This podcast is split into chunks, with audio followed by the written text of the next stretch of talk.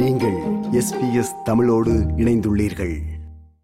AI artificial intelligence அல்லது செயற்கை நுண்ணறிவு என்று அழைக்கப்படும் தொழில்நுட்பம் மனித குலத்திற்கு பெரும் நன்மைகளை கொண்டு வரும் என்று சில நிபுணர்கள் கூறி வருகின்றனர். ஆனால் இது மனித குலத்திற்கு நாசத்தை ஏற்படுத்தும் என்று சில நிபுணர்கள் எச்சரிக்கின்றனர். இந்த பின்னணியில் உலகின் பெரும் தொழில்நுட்ப நிறுவனங்கள் மற்றும் இருபத்தி எட்டு நாடுகள் கலந்து கொண்ட செயற்கை நுண்ணறிவு குறித்த மாநாடு கடந்த வாரம் பிரிட்டனில் நடைபெற்றது. ஆஸ்திரேலிய அறிவியல் துறை அமைச்சர் எட் ஹுசைக் கலந்து கொண்ட இந்த மாநாட்டில் பேசப்பட்ட கருத்துக்கள் குறித்தும் செயற்கை நுண்ணறிவு தொழில்நுட்பத்தின் பலனும் பயமும் குறித்து விளக்குகிறார் Brisbane four E B Tamil ஒலி வானொலியின் நிகழ்ச்சி தயாரிப்பாளர் சுகன்யா அவர்கள். அவரோடு உரையாடுகிறார் ரைசல். வணக்கம் சுகன்யா அவர்களே. வணக்கம் ரைசல், எப்படி இருக்கீங்க? நல்லா இருக்கிறேன், நீங்க எப்படி இருக்கிறீங்க? நாங்களும் நல்லா இருக்கோம். கம்ப்யூட்டரில் இன்னும் குறிப்பாக வந்து தொழில்நுட்பத்தில் வந்து ஏஐ அப்படின்னு சொல்கிறோம், சில பேர் வந்து ஆர்டிஃபிஷியல் இன்டெலிஜென்ஸ்ன்னு சொல்கிறாங்க, தமிழில் வந்து அழகாக சொல்லலாம் செயற்கை நுண்ணறிவு இல்லையா? இப்போ இந்த தொழில்நுட்பம் மனித குலத்திற்கு பெரு நன்மைகளை கொண்டு வரும் அப்படின்னு சில நிபுணர்கள் சொல்கிறாங்க. ஆனால் இது வந்து ஒரு பேரழிவை ஏற்படுத்தும் அப்படின்னு சிலர் வந்து எச்சரிக்கின்றார்கள்.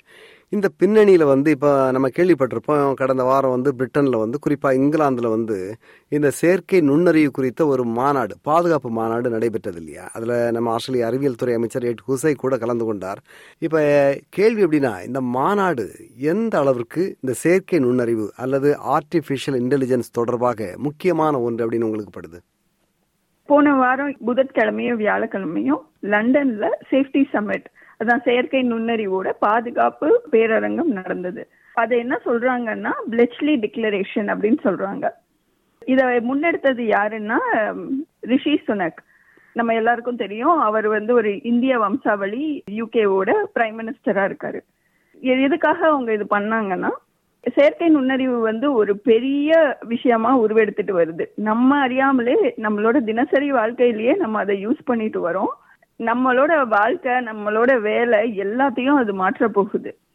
எவ்வளோ எவ்வளோ பயன்கள் இருக்கோ அவ்வளோ அவ்வளோ தீங்குகளும் இருக்க வாய்ப்பு இருக்கு. அது நம்ம எப்படி பயன்படுத்தணும், எந்தெந்த மாதிரி செயல்முறைகளில் கொண்டு வரணும், ஒரு மாடல்ஸ்ன்னு சொல்லுவோம். ஸோ ஏஐ எல்லாமே வந்துட்டு மாடல்ஸை பேஸ் பண்ணி தான் ஒர்க் ஆகுது. ஸோ அதில் எந்தெந்த மாதிரி பாதுகாப்பு அம்சங்கள் எல்லாம் கொண்டு வந்தோம்னா நம்ம வந்து அதோட தீங்குகளை தவிர்க்கலாம், இதெல்லாம் தான் வந்து அங்கே பேசினாங்க.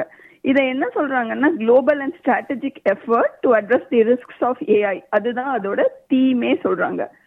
இப்போ பயோவார், அது எல்லாமே ஒரு தவங்களை மேனிப்புலேட் பண்றது, எலெக்ஷன் ரிசல்ட்டை தீர்மானிக்கிறது முதற்கொண்டு ஒரு ஒரு அறிவு மாதிரி தானே அது. ஸோ எந்த ஒரு மக்களையும் எந்த ஒரு மனிதனையும் மூளைச்சலவை செய்யறது எல்லா ஆற்றலுமே ஏஐக்கு இருக்குது. இப்போ சாட் ஜிபிடி எடுத்துக்கிட்டிங்கன்னா அந்த டேட்டா எங்கேருந்து வருதுன்னு தெரியாது, எவ்வளோ உண்மைன்னு நமக்கு தெரியாது, ஆனால் நம்புறதும் நம்பாததும் நம்மளோட இஷ்டம். ஸோ அந்த டேட்டா வரதை வந்து நம்ம ரொம்ப ரெகுலேட் பண்ணணும். என்னென்ன வச்சு ட்ரெயின் பண்ணுறோம், என்னென்ன இன்ஃபர்மேஷன் நம்ம கொடுக்குறோம், எல்லாத்தையும் ரெகுலேட் பண்ணணும். ஸோ அதுக்காக தான் வந்து இந்த மாநாடு நடத்துகிறாங்க. சரி, இது உலகத்துக்கே இருக்கிற த்ரெட்டு தானே, எதுக்கு வந்து லண்டன் அதாவது யூகே வந்து இதில் ரொம்ப முனைப்பாக இருக்காங்கன்னு பார்த்தீங்கன்னா, ஸ்டாட்டிஸ்டிக்ஸ் என்ன சொல்லுதுன்னா யுனைடெட் ஸ்டேட்ஸ் ஆஃப் அமெரிக்காவுக்கு அடுத்து ஏஐ வந்து ரொம்ப பெருவாரியா இருக்கிற நாடு வந்து யுனைடெட் கிங்டம். நீங்க ஓப்பன் ஏஐ சாட் ஜிபிடி உருவாக்குனவங்களை கூட பார்த்தீங்கன்னா யுஎஸ்ஏக்கு அப்புறம் அவங்க ஆஃபீஸ் வந்து யூகேல தான் இருக்கு. ஸோ அவங்க வந்து அதுல ரொம்ப நிறைய இன்வெஸ்ட் பண்றாங்க யூகே, அதனாலதான் அவங்க இந்த மாநாடை வந்து முன்னெடுத்து செஞ்சிருக்காங்க. சுகன்யார்களே, இப்போ இந்த மாநாடை பற்றி சொன்னீங்க. இப்போ இந்த மாநாட்டின் இறுதியில் வந்து பிளெச்லி டிக்ளரேஷன் அப்படின்னு ஒரு பிரகடனத்தை வெளியிட்டிருக்கிறாங்க. இப்போ இந்த மாநாட்டில் யார் கலந்துக்கிட்டாங்க, இந்த பிரகடனம் என்ன சொல்லுது, அதில் யார் கையெழுத்து போட்டிருக்கிறாங்க, இந்த நாடுகள் கையெழுத்து போட்டிருக்காங்கன்னு சொல்லுங்களேன். அதாவது தொழில்நுட்ப ஆர்வலர்கள், தொழில்நுட்ப எக்ஸ்பர்ட்ஸ் வந்து இருபத்தி எட்டு கண்ட்ரிலேருந்து நூறு பேருக்கிட்ட இருந்து இந்த மாநாடை வந்து அட்டென்ட் பண்ணியிருக்காங்க. அதில் வந்து ரொம்ப நோட்டபிள் பர்சனாலிட்டிஸ்ன்னு பார்த்தோன்னா யுனைடெட் ஸ்டேட்ஸோட வைஸ் பிரசிடென்ட் கமலா ஹாரிஸ், அப்புறம் ஈலான் மஸ்க். எல்லாருக்குமே தெரியும் அவரோட ஆதிக்கம் வந்து இந்த டெக் இண்டஸ்ட்ரியில எவ்வளோ இருக்குதுன்னு சொல்லிட்டு, அப்புறம் ஓப்பன் ஏஐயோட சிஇஓ சாம் ஆல்ட்மன், இந்தியாவோட யூனியன் மினிஸ்டர் ராஜீவ் சந்திரசேகர், ஆஸ்திரேலியாவிலேருந்து deputy prime minister Richard Marles, minister of industry and science Ed Husic, இவங்கெல்லாம் கலந்துருக்காங்க. இதை தவிர அபிஷியலா வந்து இத்தனை பேர் கலந்துருக்காங்க, எல்லா விஐபிஸோட பேரும் எதுலயும் வெளியிடல. ஆனா நமக்கு தெரிஞ்ச ரொம்ப கூர்ந்து கவனிக்க வேண்டிய மனிதர்கள்ல இவங்கெல்லாம் மொத்தம் இருபத்தி எட்டு நாடுகள் இதுல கையெழுத்து போட்டிருக்காங்க. Australia, Brazil, Canada, Chile, China, European Union, France, Germany, India, Indonesia, Ireland, Israel, Italy, Japan, Kenya, Saudi Arabia, Netherlands, Nigeria, Philippines, Republic of Korea, Rwanda, Singapore, Spain, Switzerland, Turkey, Ukraine, United Arab Emirates, அப்புறம் United Kingdom, United States of America. இவங்க எல்லாரும் தான் இதில் sign பண்ணியிருக்காங்க. சுகன்யா, இப்போ சாதாரண ஒரு மனிதன் அல்லது கேட்டுட்டு இருக்கிறவங்களுக்கு எழுப்புற ஒரு கேள்வி என்ன எப்படி இருக்கும்னா, இப்போ செயற்கை நுண்ணறிவு ஆர்டிஃபிஷியல் இன்டெலிஜென்ஸ்ன்னு சொல்கிறோம், இது மனித குலத்திற்கு நாசத்தை ஏற்படுத்தும் அப்படின்னு சில நிபுணர்கள் எச்சரிக்கிறார்கள். அப்படி என்னையா பெருசாக இந்த செயற்கை நுண்ணறிவு எந்த நாசத்தை ஏற்படுத்த போகுது, ஏன் நமக்கு அதுக்கு பயப்படணும் அஞ்சணும் அப்படின்னு கேட்பாங்கல்ல? ஆ கண்டிப்பாக. உங்களுக்கு தெரியுமா, சாட்ஜிபிடி தான் நான் ரொம்ப யூஸ் பண்ணுறது. யூஎஸ்எம்எல்இ டெஸ்ட்னு ஒன்று இருக்குது. அது வந்து ரொம்ப ஒரு கஷ்டமான டெஸ்ட் டாக்டர்ஸ் பாஸ் பண்ணுறதுக்கு.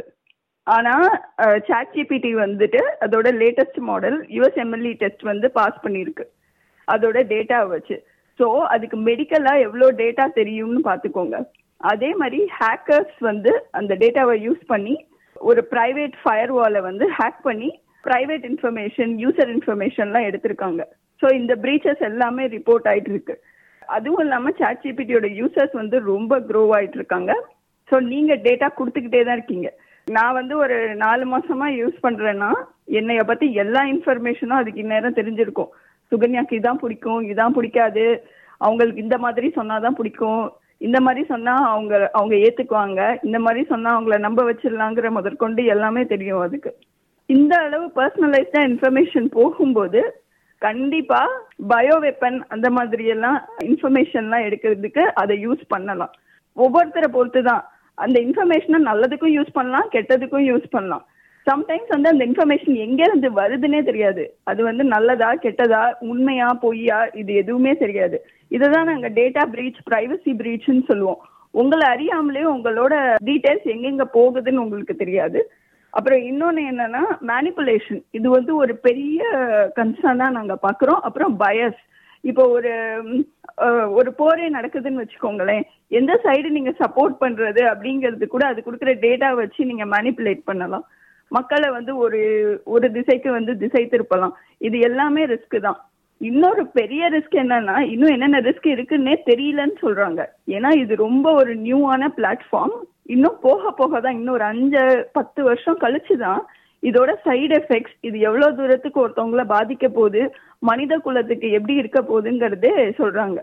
இன்னொன்னு என்னன்னா அவுட் ஸ்மார்ட்டிங், அது ரொம்ப ஒரு பெரிய விஷயம். நம்ம சிட்டி ரோபோ எப்படி ஒரு கட்டத்துல அதை வந்து உருவாக்குற வரையே மதிக்காம ஆதிக்கம் செலுத்த ஆரம்பிச்சதோ அந்த மாதிரி பாசிபிலிட்டிஸ் கூட இருக்குது அப்படின்னு சொல்றாங்க.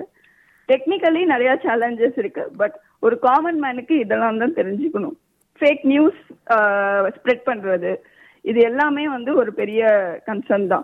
அதனால தான் ஜோ பைடன் யூஎஸோட பிரசிடென்ட் இப்போ வந்து ஒரு எக்ஸிக்யூட்டிவ் ஆர்டர் கொடுத்துருக்காரு. எந்த ஒரு எக்கனாமிக்கல் ஹெல்த் ரிலேட்டட் இல்லைன்னா மிலிட்ரி ரிலேட்டடா எந்த மாடல் ஏஐக்கு நீங்க தயாரிச்சாலும் எங்கெங்கேருந்து டேட்டா வருது, ஆடிட் இன்ஃபர்மேஷன் எல்லாத்தையும் நீங்க சப்மிட் பண்ணாதான் அதை வந்து பப்ளிக்குக்கோ இல்லை யூசபிளாவோ நீங்க பண்ண முடியும் அப்படின்னு சொல்லிட்டு ஒரு எக்ஸிக்யூட்டிவ் ஆர்டர் கொடுத்துருக்காங்க. ஸோ நிறையா டைம் வந்து ப்ராப்ளம் வந்து மெயினாக டேட்டா எங்கேருந்து வருதுன்னே தெரியாது. இப்போ சாட்ஜிபிடிட்ட ஒரு கேள்வி கேட்குறீங்கன்னா அது ஒரு ஆன்சர் கொடுக்குதுன்னா அது எங்கேருந்து வருதுன்னு உங்களுக்கு தெரியுமா? தெரியவே தெரியாது. ஸோ அந்த கன்சர்ன்ஸ்லாம் நிறையா இருக்கு. சரி, இப்போ இவ்வளவுக்கு நாங்களே வந்து என்ன அச்சப்படுற அளவுக்கு பயந்து போகிற அளவுக்கு நிறைய விஷயங்களை சொல்கிறீங்க. இப்போ இந்த மாநாட பொறுத்தளவில் எந்த வகையில் இந்த ஒரு பாதுகாப்புக்கு இது உத்தரவாதம் தருது? இப்போ எந்த ஒரு நாட்டில் இந்த மாடலை டெவலப் பண்ணாலும் என்ன ஒரு புது செயற்கை நுண்ணறிவு பொருட்கள் வந்து மார்க்கெட்ல, டெக்னாலஜி மார்க்கெட்ல வந்தாலும் அதுக்குன்னு சில ரெகுலேஷன்ஸ் கொண்டு வர்றது, அப்புறம் அந்த டேட்டாவோட ப்ராவினன்ஸ் எங்கேருந்து ஆரிஜினேட் ஆயிடுது அந்த மாதிரி டீட்டெயில்ஸ்லாம் கொண்டு வர்றது, எந்த ஒரு ஆர்டரையும் அதோட உருவாக்கத்தன்மையையும் நமக்கு நம்பகத்தன்மையா கொடுக்கறது. இந்த மாதிரி ஆர்டர்ஸ்லாம் ஒரு கவர்மெண்ட்டோ இல்ல ஒரு ரெகுலேஷனையும் கொண்டு வர்றதுக்கு இந்த அக்ரிமெண்ட் ரொம்ப யூஸ்ஃபுல்லா இருக்கும். மிக்க நன்றி சுகன்யா அவர்களே. செயற்கை நுண்ணறிவு இந்த கொஞ்சம் புரிஞ்சுக்கிறதுக்கே கொஞ்சம் கடினமான ஒரு கான்செப்டை வந்து எல்லாரும் புரியும்படியாக விளக்குனீங்க. மிக்க நன்றி. தொடர்பில் இருப்போம். மீண்டும் இன்னொரு நிகழ்ச்சியில் சந்திப்போம். நன்றி. நன்றி. இது போன்ற மேலும் பல நிகழ்ச்சிகளை கேட்க வேண்டுமா? Apple podcast, Google podcast, Spotify என்று பாட்காஸ்ட் கிடைக்கும் பல வழிகளில் நீங்கள் நிகழ்ச்சிகளை கேட்கலாம்.